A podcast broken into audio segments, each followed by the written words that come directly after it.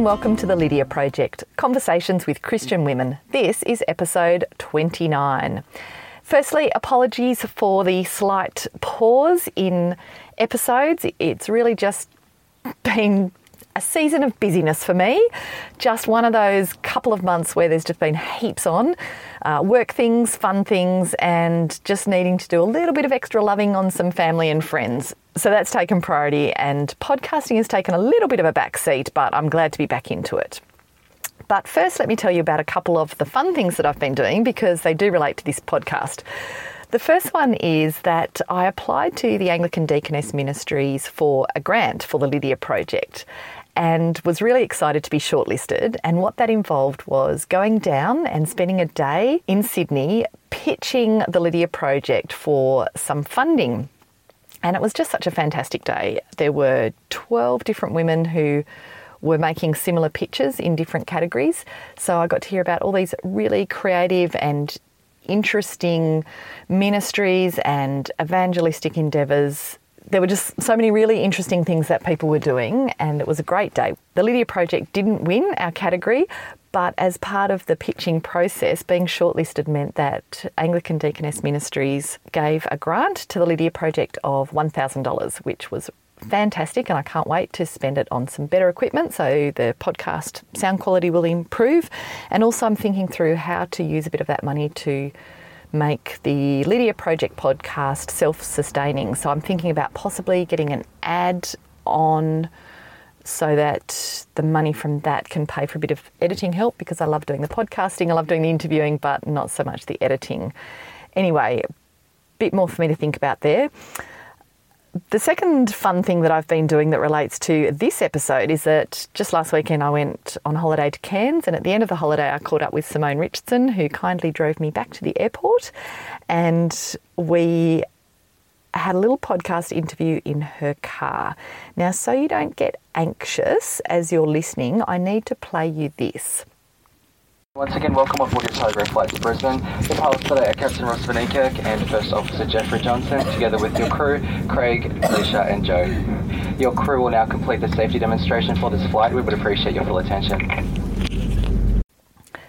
That's so you know that I did make my flight because at a couple of points in the conversation, it wasn't necessarily obvious that that was actually going to happen. Anyway, in this conversation, Simone and I chat about what she's been reading and thinking about, and I'm sure you'll find it interesting and absorbing. I always find chatting to Simone absorbing and stimulating, and I particularly love that she just has this real passion for information and understanding new things, and she's a voracious reader and will read from all over the place, but especially when she's reading things from a secular viewpoint, I love that her brain is just always switched on as to how she can apply what she's learning to her work and to how to improve and understand things better that are going on within the church. So, hope you enjoy listening to this conversation that we had. Now, Simone, you were saying some really interesting things about education, because I know you're thinking a lot about that, but about metrics. Yes. So you're currently studying a maths and statistics. I am. I'm doing a graduate diploma in maths and statistics, which is just ridiculous amounts of fun. And I guess as um, from there, I've been doing quite a bit of data analysis of my school's data and have found some really interesting things. But it's gotten me thinking about um, metrics for church and how we measure. I guess I guess the thing that that numbers can tell us is how well we're going. If we can actually um, think about what it is that we want to achieve in an organisation and find some way to quantify that so that we can we can measure it and see if we're achieving our goals. So we do that in the business world all the time. Totally. But we don't do it at churches so much. Well, there, there's a saying in the business world that if if you value something, you'll measure it. And I guess in church we do. There are some metrics that that we keep very diligently. Um, my denomination uh, demands every year that we um, give our numbers. How many how many people are at church every Sunday? So we keep careful records of those, and we can track it over the different seasons of the year. Uh, and also, we you know we have the metric of how much money people put in the plate. Yes. And, lots of churches do other Totally. kind of measures like membership or baptism. that's right, or numbers of people at your AGM. That's one that is, is kept Yep. track of. Or members of Bible study Bible study groups. groups. That's Yep. right. So I guess though those are. I just wonder if we could do more than that, Hmm. um, because I I guess what we're trying to do at church is not just have bumps on seats, but have um, actually have actually growth in faith and godliness. And how, how you measure that though is, is difficult, but it would be it would be interesting if we tried to tried to work out how to how, some ways that we can measure that so that we, if we can see that um, that, that we're actually achieving or not what we what we're setting out to achieve. So the National Church Life Survey does a subjective analysis of growth. So it does a, it does it certainly puts out a survey, um, and there are some things that are, are done through that, but I, I guess they're not they're not necessarily in line exactly with what our church's stated goals and and mission is. So it would be nice if it, that could be done more locally, I guess. Interesting. Yeah. So what, what would be people's um, objections to this, do you reckon? well, I mean, It just sounds odd, doesn't it? Measuring measuring growth, in godliness. Yeah. Um, and yeah, it, to- it totally does, but it could be quite encouraging if you look at it over long long term and get people to reflect on it. So I don't actually know how you would do it, but I think it would be something that I'd like to put some time into thinking about, and not just kind of things like Bible reading habits. Like, yeah, that that's something that would be kind of easy to measure, but a bit a bit more than that, I guess. Um, yeah. And what about um, sermons? Because they're a big part of church life and a big part of how people grow. Yeah, I guess though, I, I, I if we you know, measure how much people are learning from sermons. One of the problems with asking people how much they're learning is that what people say is actually a really unreliable measure of, of reality. Yeah. So, for instance, if you ask somebody, you know, a student, how much they're how much they're learning, um, that there's yeah, it, it's just notoriously unreliable because we're lazy and we like to we like to shortcut. Um, with things, so anything that makes us work too hard. If like, it, it would be terrible if people um, judged sermons by how much they enjoyed listening to them. Yeah. That, that's and then- Whereas that certainly is one measure because if people are so bored with it they're not listening at all. Obviously, that's that's bad. Yep. Yeah. How's our recording going? Is Yeah, yeah, I think- Technology's working. Yeah, well, who knows? We'll find out. if you're listening, it worked. Um, so we were, something we were talking about earlier, Tori, desirable difficulties. Oh yes, I was going to ask you about this. So this is this is just only only related because it's about sermons, but I find it fascinating because it is such a good phrase, and it's the first time I've heard it. Tell me about desirable difficulty when it Okay, so I think that this is. so I've been reading about it in um, some education research that I've been reading. Um, I think it's by a guy called Bjork, B J O R K. Um, he's an education researcher. He talks about this um, in order to learn, okay, it actually requires you to think. Um, but being lazy, we often don't like to think. So, good good teaching has to you can't actually make it too easy for students. Because if you make it too easy for them they won't remember anything and yet they like it when it's easy. So you've got this kind of paradox you're working you're working with. Um, so you need to to it, it needs to be difficult but the right amount of difficult in order to make you switch on your brain and work hard at it. Because we remember what we think hard about. And so I guess in sermons, so if I'm relating this piece of education research to sermons, mm. the sermon needs to make us think hard if we are really going to remember it long term. So just having kind of sweet and pretty words that are, are fun to listen to probably aren't going to make the stuff actually hit our long term memories. So, yeah, so I mean, when you said that before, like it just made me think about sermons where I have to grapple. I feel like I have to grapple with some of the difficulties in the Bible passage, or um, think hard about. I think grapple is a good word. Yeah. I, I, I think that that's. Where, but the tendency is it's, it's a Sunday morning or it's a Sunday evening or whatever, and I think it's Sunday morning and people have had trouble getting the kids, you know, rounding them all up getting them into the car, and it's it's, it's hard work uh, to, to get there, and then you want the minister to dish up something that's that's easy listening, um, but maybe that's not actually the best way to promote learning and I guess long term change.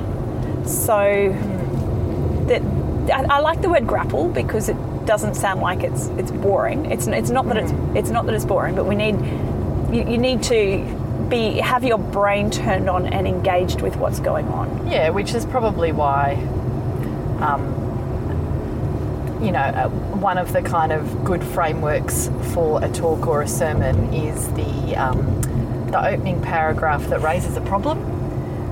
You know, what, what is what is the question that the passage is asking, or what is the problem that the passage is addressing, and, and you try and address or raise that question in the introduction, and then everyone is listening because they want to Well, Try tec- and- technically, but often the, the question that's raised isn't all that much of a question. Yeah. Like it's it's a yeah, and I, I, I guess you get used to the the genre of Yeah, yeah, sermon yeah. where there's going to be a problem and then we're for it going to be solved for me. Yeah, that's right. So Yeah. maybe maybe even changing it up a little bit so that the so so that it's unexpected. Even the structure of it's unexpected. Is that that maybe that that may be good. Something to think about, I guess. Cairns Airport is big. Look at this car park. Cairns Airport is an international airport. I will have you know. This No, but is seriously, I didn't realise this on the way in. It's actually it's actually really uh, quite big. this is not like Townsville Airport. Just need to bring in a little bit of the Cairns Townsville thing. We have a proper airport here. you really do. we do, and we're going Are to. we going to the- have to pay for parking? Uh, yeah, except we're not going to. There's Ah. a there's a sneaky Excellent. sneaky spot we're going to. Why am I not surprised? I've done the airport drop off before. Excellent. Okay, so what are we talking about next? Oh, well, look, what are we talking about next? What are you reading at the moment apart from statistics books and maths and helping senior students through their English assignments? Um, I'm I'm actually yeah really just quite focused on my study this week. I've got my final exam um, tomorrow for the semester, and um, yeah. So what? But what am I reading? I'm actually reading lots of education research actually. Apart from yeah, so apart from my study stuff, Um, Yeah. and I guess I've become quite fascinated with how we learn and what learning actually is. So, what, what do you reckon, Tori? What do you reckon learning is? Oh, I'm going to give such a simple answer. I reckon learning is acquiring understanding. Not bad. Not Thanks. bad. Uh, learning, how do you like this definition? Learning is a change in long term memory. So, if you you know, can recite something today but can't tomorrow, have you actually learnt it? Yeah. Not really. Not really. so um, it's about having stuff move move into our long term memory so that we can access it Yep. uh, when when we need it. So I guess that could be theology or it could be know, deep truths about God. Um, so the thing about long long term memory is that it's it is there and it's automatic, um, and it doesn't using things that are in our long term memory, for example, knowing that half plus a quarter equals three quarters, that didn't take any thought. Yeah. Uh, That's in my long term memory, that's there. I guess um, if we have the truths of the gospel in our long term memory, um, that are just that it's just there and automatic. Maybe that's what we that's what we want. So, this is something I've actually been thinking about because I think sin actually sometimes works to dull that memory or make it harder to access. I don't know. Mm. Yeah. Just because um, when I'm reading passages that have been so familiar, I've been a Christian for 20 lots of years, 20 lots, um, probably about 30 years now. A passage that's really familiar, but I sort of forget about it in the day to day, or when I read it again, it's only been a year or whatever since I've read it. It's it's new to me, and I think it must be. Like I think it's, I think there's a role that sin plays there. I think of sin as fog, Yeah, actually. Yeah. That kind of in memory. Um, I think of it so we have our working memory and our long-term memory. I reckon I the way I imagine sin is that it's a clouding of our sh- of our short-term memory. So it's kind of introduces this fog over everything. Yep. So stuff that we do know becomes hard to access. Mm. Um, the yeah, we we forget how to retrieve it. It's not that it's still not there, Mm. but you've got this kind of whole lot of noise getting in the way. Maybe. Hmm. Yeah. Interesting. Tori's plane, by the way, is leaving in 45 minutes. and she's, we're, we're just parked kind of outside of the airport. And Oh, look at um, power podcasting. It is, totally. hey, can I tell you something interesting, though? Yes. You're, people might be interested in this. I'm fascinated by it. So, being a teacher, as I am, um, what is the point of education? Okay, we've got, I, somebody's explained this, and Yeah. I've just read it recently. I think Yeah. it's fascinating. Okay, imagine four quadrants. Yep. This is the stuff that education could be about. So, in quadrant one, top top right, Yep. we have. oh, sorry, I'm trying to put my window down. Oh, well. Yeah, that one may or may not work. Um, that one does. Yep. Um, so, top right, we've got uh, a student centered approach to education. So, student education is really about the student finding themselves, and the student sets the agenda on what they want to learn and all of that kind of stuff. You can tell by the way that I'm talking about that's really not that's really not me. Okay, quadrant number two, top left, we have kind of the academic scholar model where education is about imparting knowledge in particular domains. Um, and then in quadrant three, bottom left down there, we've got this is an interesting one. Education um, being uh, what teachers are doing in school is fulfilling a fulfilling a job for their client. So the client might be society, and it might be equipping students to fulfill the roles that society needs them to do. So it's not that you've got any particular things you want to teach them. Your job is to do what you're told, and and you you do that. And um, the fourth quadrant is education for social reconstruction. So it's education to kind of right the social wrong, so uh, fix up inequality issues, and um, it's it's it's it's education with an agenda, I guess. Yep. I reckon a lot of Christian schools actually sit in that fourth quadrant. So their agenda is to, I don't know, raise raise Christian kids. So Yeah. do this with the, raise children with this particular worldview, Yep. so that the cause of Christ will be continued or, or whatever. Um, I'm not there. I, I I think I've been kind of thinking about, oh yeah, why I don't, even though I want to see society change, why that I think is fundamentally not what I think education's for. Where do you reckon you would sit? Oh, interesting. Oh. Maybe sort of the top two, but don't know. And it probably would change depending on what type of education. Yeah.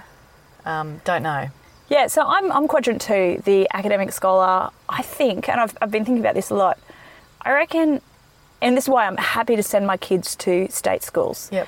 Um, I think I want them to learn maths by people who are excellent at maths. I want them to learn learn literature by people who love literature. I want them to learn history. I want them to learn music. The, you know, and I, I guess I see education as Adam in the garden, naming the plants and exploring exploring the world. I see education as uh, Solomon in what is it, one Kings chapter four, when he's becoming an expert in plants and in things that grow on. What was that verse? It, it's just he's a biologist, Yeah. and that's what his thing is. And I think that that's a human thing that just understanding the world in all of its beauty and wonder and seeing the the elegance of a maths equation. I, I guess I'm, I reckon education is is about that for me, and I reckon if you focus on that and doing that really, really well, you'll actually achieve the other things as well. Really? See, that's controversial. So I reckon if you do that, I don't think that you help students' well-being by focusing on students' well-being and their personal growth. but Yeah, if you but- get them engaged with the world, Yep. finding yourself in the world happens. Push back on me. Go on. Well, the last quadrant about righting inequalities. yeah. I mean, where does the whole person come in? Where does kindness come in? Well, I reckon this is why I think if you study literature really well, if you study Shakespeare, Oh, I think it's idealistic. Yes, of course it's idealistic. um, but if you, so I noticed this when I'm, um, I'm a music teacher. When I, when our kids sing a song that is really, really good with rich, beautiful lyrics, we sing a lot of hymns um, because Yeah. of the sort of music program we run. A lot of Christmas carols, and they engage with that stuff they come across the fallenness of people and I guess the complexities of human life. And there's so much beauty and so much mess. And engaging with it deeply, I think, gives you the. It gives you a picture of what could be, which I think helps you on your own work out your social agenda to fix things. So, one of my kids has an English teacher who is wildly left wing and basically preaches to them all lesson. So I was telling this, um, I was telling these four quadrants to my son. He said he's there, he's in that box. Yeah. He is totally in that box. But it gets really boring just being preached to. Everything is about. I don't know whatever your whatever your social cause is. And that's not reading. That's not what reading literature's about. Like read the literature. I, I think I'm going to have to take you I think to yeah, your I'm just like um, if to it your takes me five minutes to walk from there to there. But I had another question. What was Yes, it? Um, ask away. Education. Oh well, I can't remember now. Oh, Have I how just? about- yeah. I have just. going the wrong way down a one-way street. This is what happens when you try and podcast and drive at the same time. Let that um, Yeah. be a lesson. Let's It's a one-way street. let's stick going that way. Awesome. Okay, what was your question? Oh, well, how does those four models of education then fit into Christian education in terms of thinking church education, teaching the gospel, um, encouraging? I reckon. Christian so. I, I think about this all the time um, with my kids because I actually spend an amount of time that would surprise most people on Christian lyrics um, with with my kids and at, at school when I'm teaching Right, them. yep. And I, I guess I think that reading, learning to read really well and engage with a text on its own terms Yep. um, is uh, and, and appreciate beauty Yep. and thinking logically and reading deeply and I guess kindly as well. So wh- what is the what is the writer really trying to say here? I I think that's actually really good preparation for for hearing the gospel. Yes, but obviously they do need to hear the gospel Oh, from someone. Totally, somewhere. totally. But I also I- like to think that they're hearing it in the songs we're singing "Joy Yeah. to the World" at the Yeah, moment. And um, yeah, the kids ask, "What does it mean that?" Somebody asked what Christ meant the other day, which was a fun one. But Yeah. he comes to make his blessings flow as far as what is it? As far as guilt is found, or something like Yeah. that. This is good stuff. But yes, they do absolutely need to need to hear the gospel. Yes. Now, I think my question was of those four segments in the quadrants, which one is um, church education? Like, it's interesting because there's different philosophies. I think that um, Anglicans see education as a social good and seeing it as so Anglican schools are built on a different philosophy than than other kind of um, Christian schools. So in an in an Anglican in, in an Anglican school, they're often quite unapologetic that what they're trying to do is teach really well. That's that's their a, a really important thing. That just teaching well and, and seeing that as an end in itself. Um, so that they are much more quadrant two. I'm Tiger Air if there's different No, I don't think to drop. Okay, cool. Tiger Air. I know. Take your life in your hands. Um, Won't you feel bad if I have a crack? Yeah, I will.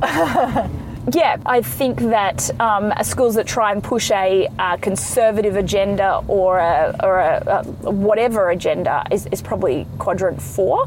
I think a school, uh, I see a lot of Christian schools advertising quadrant one. We're all about your child. There's one Yeah, yeah. Uh, that really gets on my nerves near me that has a big sign up. Uh, something or other, Christian college, we believe your child can. That's their statement of faith, that your child can.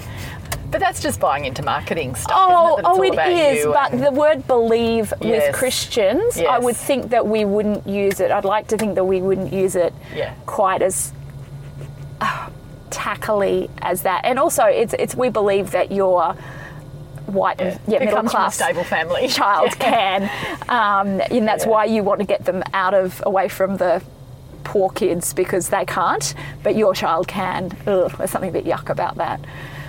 Anyway, you have to go That's catch not a your. great note to leave it's it on. really not, but, But it's been very stimulating talking to you as always, Simone. Lots of fun, and perhaps food for thought for people who are listening, even though it has been a bit all over the shop. it has. Um, Stimulating. always a pleasure. Um, I hope Tiger Air doesn't fall out of the sky. yeah, me too. Yeah. Thanks, Simone. ya. Bye.